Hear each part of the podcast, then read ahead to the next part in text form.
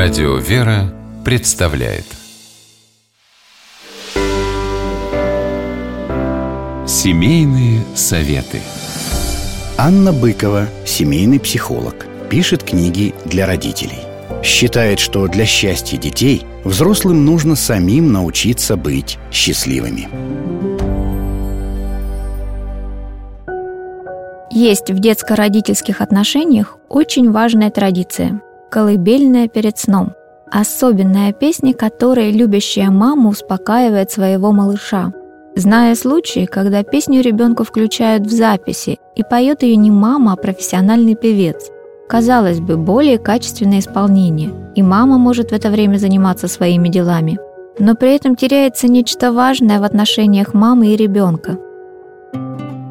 Пойте ребенку колыбельную, даже если считаете, что петь не умеете – даже если вам когда-то кто-то сказал, что у вас ни слуха, ни голоса. Даже если вам некогда. Хотя бы изредка, но пойте. Даже если вы песен не знаете. Знать много песен и не надо, достаточно одной. Даже одного повторяющегося куплета с незатейливым припевом. Ребенок это запомнит. Может быть, он не выучит слова песни, не поймет смысл, спутает мотив, но факт, что ему пели колыбельную, обязательно запомнит. Это будет греющее душу событие – мне пели, в воспоминаниях взрослых и седых людей иногда звучит с интонацией смысловым подтекстом «меня любили». Совсем не обязательно петь классическую колыбельную со словами «спи», «сон», «засыпай». Можно обойтись без этих банальностей, просто пойте свою любимую песню. Может быть, она станет посланием ребенку, напутствием или спасительным якорем –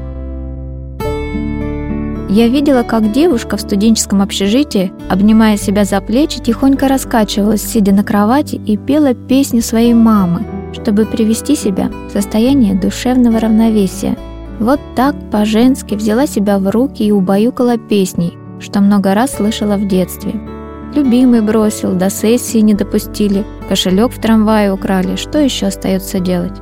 Чтобы внутренняя мама привычной песней успокоила внутреннего ребенка, Мамина колыбельная песня – это способ поддержать свое чадо через годы и расстояние.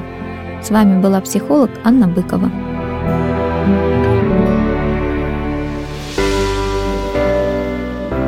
Семейные советы –